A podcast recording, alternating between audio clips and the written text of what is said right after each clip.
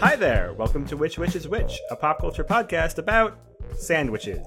I'm Derek. And I'm Regina, and today we're going to be talking about our favorite sandwiches. from film and television.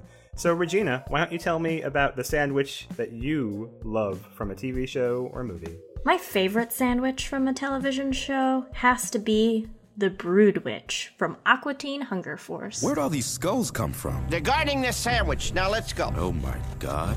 That is no ordinary sandwich shake. Oh my God, Albert. Do you ever have anything good to say?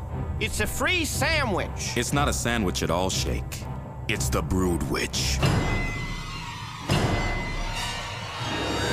The blue witch? No, the Brood Witch, Meatwad. Brood Witch. Wait.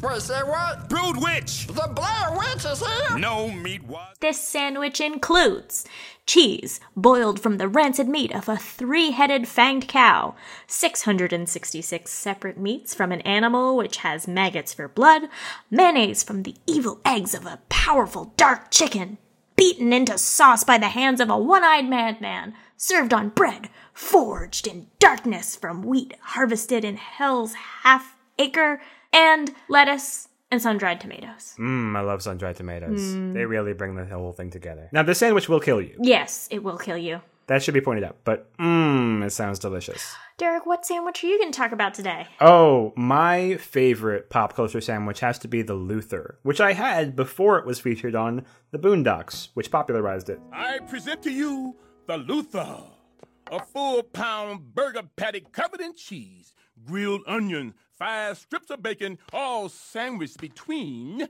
Two donuts. two Krispy Kreme donuts. It's called the Luther because it was supposed to have been invented by Mr. Luther Vandross himself. Luther Vandross is dead. And what's your point? Hmm? What? it doesn't sound like it should work. Somehow it works. Like the donuts repel the grease from the burger. You wouldn't think they do. This is also not a burger you should have often or, probably, at all. I can't believe that's a thing that No. you actually ate. Well, I was in college and there was a restaurant that specifically served a particular demographic.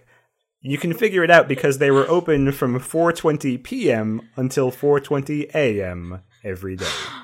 Oh, I wonder what those folks were. They were hungry. That's what they were.